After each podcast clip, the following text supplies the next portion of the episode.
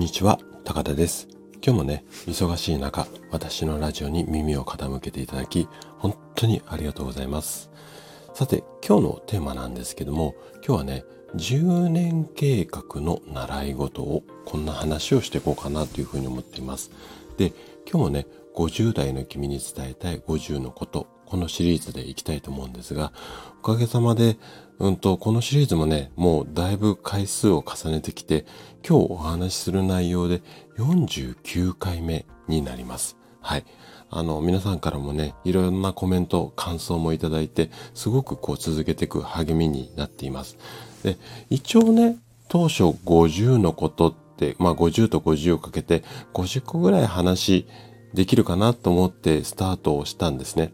で、スタート当初はね、この50のことも50個全部ネタがあったわけではなくて、まあ、やりながら作りながら考えながらみたいな感じで、えー、配信をしてたんですけども、うんと、で、今49まで来て、で、50のことってしたか、うん、したんですが、もう3つ4つぐらい、もしかしたらちょっと伝えたいことが あの、今頭の中でポロポロと出てきてるのがあるので、ちょっとオーバーしちゃうかもしれないんですけども、まあ、行き当たりばったりな部分もちょっとお楽しみいただければなというふうに思います。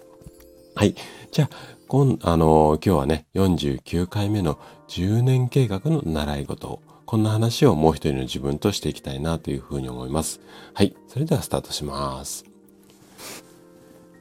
20代の頃は定年後にしたいことなんて想像もつかなかっただろうでもね、50代になるとこれがね、かなり現実的になってくる。例えば君が定年後に好きなだけ盆栽を楽しもうと考えたとする。でも定年になってから始めようと思ってもすぐに始められないことも多いんだ。そして1、2年かけてもできないことすらある。だから定年後にやりたいことを今から始めてほしい。新しいことを始めるときは誰かに習ったりするよね。でもね、50代から始める習い事は大体うまくいかない。こんなケースが多いんだ。君はなぜだかわかるかい？それはね、腰を低くして、もしくは頭を低くして、ゼロから教えてくださいという姿に、50代の君の、50代の君自身が抵抗があるから。定年になってから好きなことをやろうとする君は、それなりの年齢になっている。だから、素直になれない。